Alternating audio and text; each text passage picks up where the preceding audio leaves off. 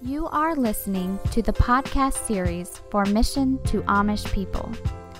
Mission to Amish People is a Christian ministry with a threefold purpose of evangelizing and discipling Amish and former Amish, helping Amish people who leave their communities by helping them transition into the English world, and by presenting the ministry to churches nationwide.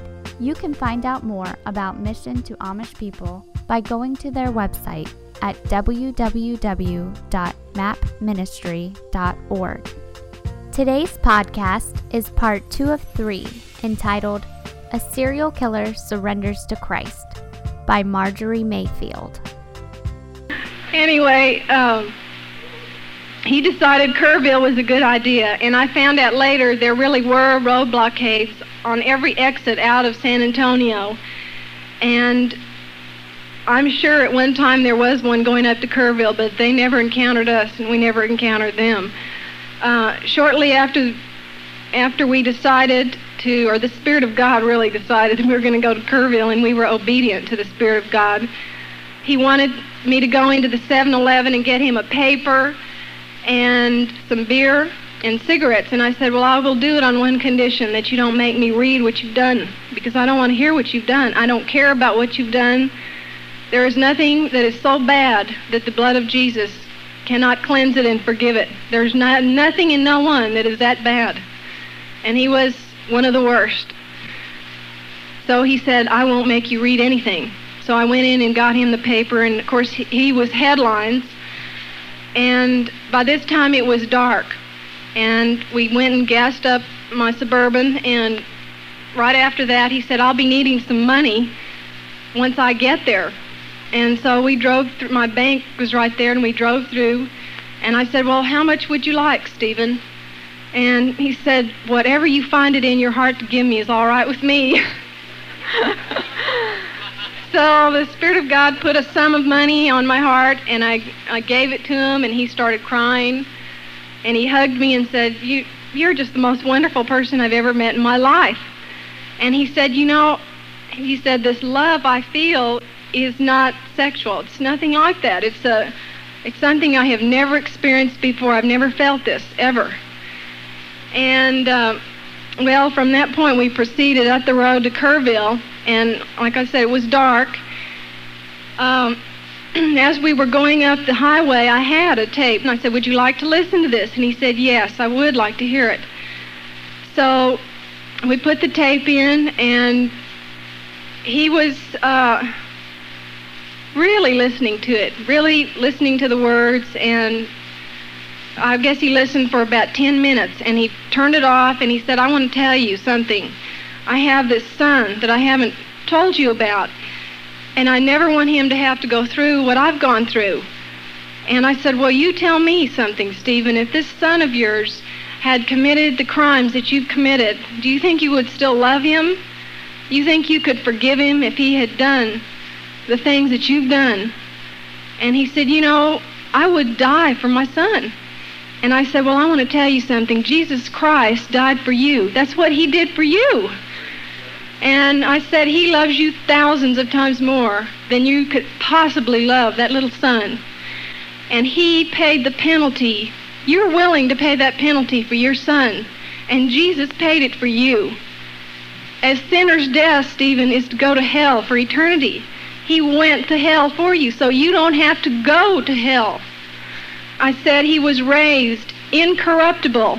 And when the incorruptible Word of God gets in you and you believe it, you've got eternal life, Stephen. Well, he said, You know something? You've been preaching to me all day, and I finally understand what you're talking about. And he pulled the car over to the side of the freeway. And to me, this next incident was just nothing short of then it was just the power of God in manifestation. He pulled over and his hands went straight up in the air. And while his hands were raised up, he said, Jesus, I'm sorry for everything I've ever done. Please forgive me. I want to go to heaven. Um, I just was could not believe my eyes. It wasn't as if I was laying my hands and saying, please repeat after me these words. You know, I wasn't doing a thing. All I had done was, uh, to the best of my ability, been obedient to the Spirit of God, and He took over in Stephen's heart. Well, shortly after that, he looked at me. He was still sitting there. We, we sat there for about 15 minutes because after he did that, he began to cry and he said, I want to tell you something. It's gone. And I said, what, what's gone? And he said, that hate I've been telling you about all day, it's gone. And that resentment is gone.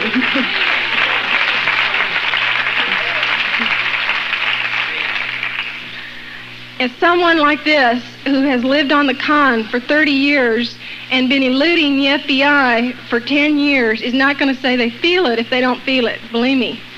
He's not about to say something if it's not a reality to him. And he said, Something just happened to me. I am not the same. I don't feel the same.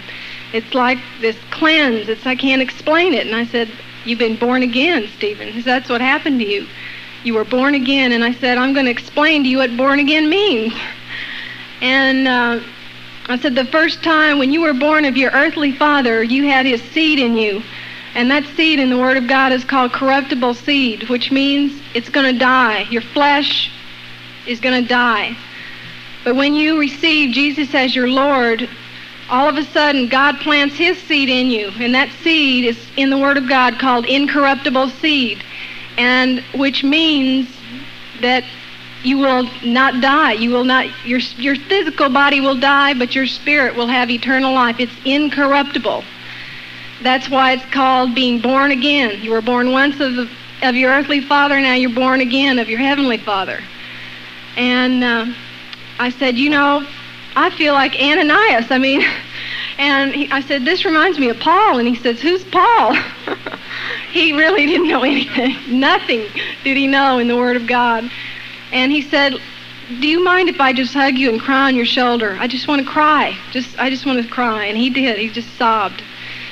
Well, he started the car up and he was totally different after that. He really he was smile. I had not seen him smile the entire day. His eyes were extremely peaceful and he was not the same individual. He was a new creature in Christ, no doubt about it.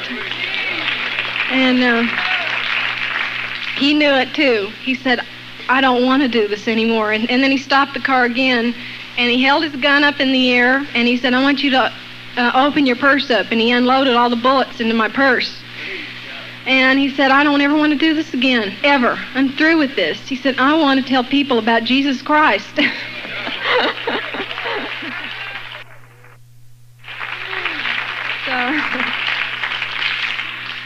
And he really, all the way up there, he was praising Jesus on the road up to Kerrville. And when we approached Kerrville, of course, he said, you know, if there's not a bus here that can take me to Fort Worth, you're going to come with me. I said, there will be a bus, Stephen. I'm sure God has prepared a bus for you to get on to go. So I went into the bus station and I said, do you have any buses that are going to Fort Worth anytime soon? And he said, Well, of course we do. The next bus coming in is going to Austin, connecting to Fort Worth. and, you know, it could have been going back to San Antonio, El Paso. It couldn't be going anywhere, but it was going exactly where it was supposed to be going. Well, we had about uh, 45 minutes before it left, and we went and got a hamburger, McDonald's.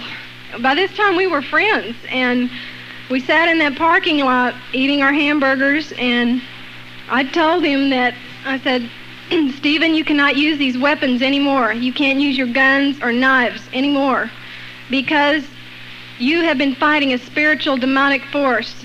And these little puny earthly weapons aren't going to cut the mustard in the realm of the spirit. I said, How do you think I'm sitting here with you today and we're laughing and we're friends? And I said, The scripture declares that the word of God is quick and powerful and sharper than any two edged sword and that the weapons of our warfare are not carnal, but they're mighty through God to the pulling down of strongholds. I said, I'm going to teach you how to become proficient in operating the weapons in the spirit realm. And I gave this book to him and I said, I want you to take this. And when you get on that bus, I said, I want you to say the scripture out of your mouth, not to yourself. You said out of your mouth so Satan can hear you. Because he will come and tell you that nothing happened to you. And I want you to assure him that you are a new creature in Christ. Because he will not obey anything unless it's the Spirit of God. He won't obey your little puny word. But he will obey the authority of the Word of God in the name of Jesus. He knows he was defeated. But he wants to see if you know it. so he he didn't want to leave. He was he said, I don't want to leave. I've never met anyone like you in my life. And I know that, that God did put us together. And um, I said to him, I said, I don't know what I'm going to do when I get home, but I can tell you I cannot lie for you. And from what I understand, he has never let any girl go. Um, but he said, I could never, you know, I'm just a different person now. And he got in the bus waving to me, smiling. and uh, of course, people asked me, why didn't you call the police right then? But, you know, I could have called the police at any time that whole day. There were many chances and opportunities I had to tip people off or make a phone call to the police. But when you're walking with the Spirit of God, you obey Him. Because if you don't, you might end up dead. I could have ended up dead trying anything because my your reason will say, "We'll call the police." But the Lord can see the end before the beginning. And he knows exactly. He will order your steps. He says he will make the crooked places straight and go before you and fight for you. So uh, I just put my hand in his hand and trusted him totally. I drove up before the bus, and of course, as I told you, I didn't know that he was a big celebrity in the criminal world at all. I thought I was going to get home and say to my husband, You're not going to believe what happened to me today. well, he had seen the 10 o'clock news, and of course, Stephen Morin was the first story on, and they said, We believe that he has remained true to his pattern. He's probably picked up a woman on the north side, and well, my husband started to panic. And uh, our next door neighbor is his partner, so he went over there and said, Do you think I'm just crazy to believe my wa- Margie could be with this guy? And uh, they said, No, we don't. You better call the police. The partner's wife said, Wait a minute. She was going to buy you this hunting rifle in Austin. Maybe she went up there, uh, you know, as a Christmas present. Maybe she went up there to get it and had a flat tire on the way home. And his partner said, Well, I hate to tell you this, but she's already gotten it. Well, they'll, you know, just think.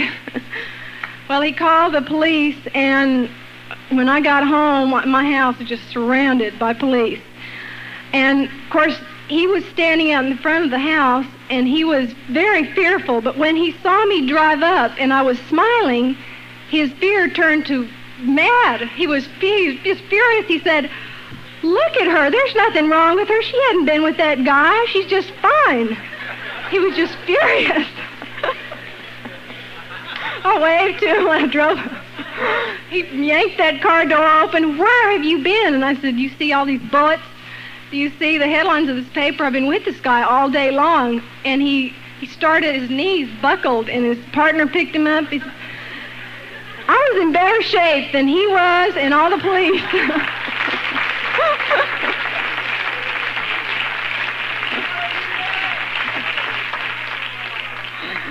the police really they were just buzzing around my car getting fingerprints and they just couldn't believe it and i kept saying but you all don't understand. This man has given his life to Christ. And they said, get her a martini right now.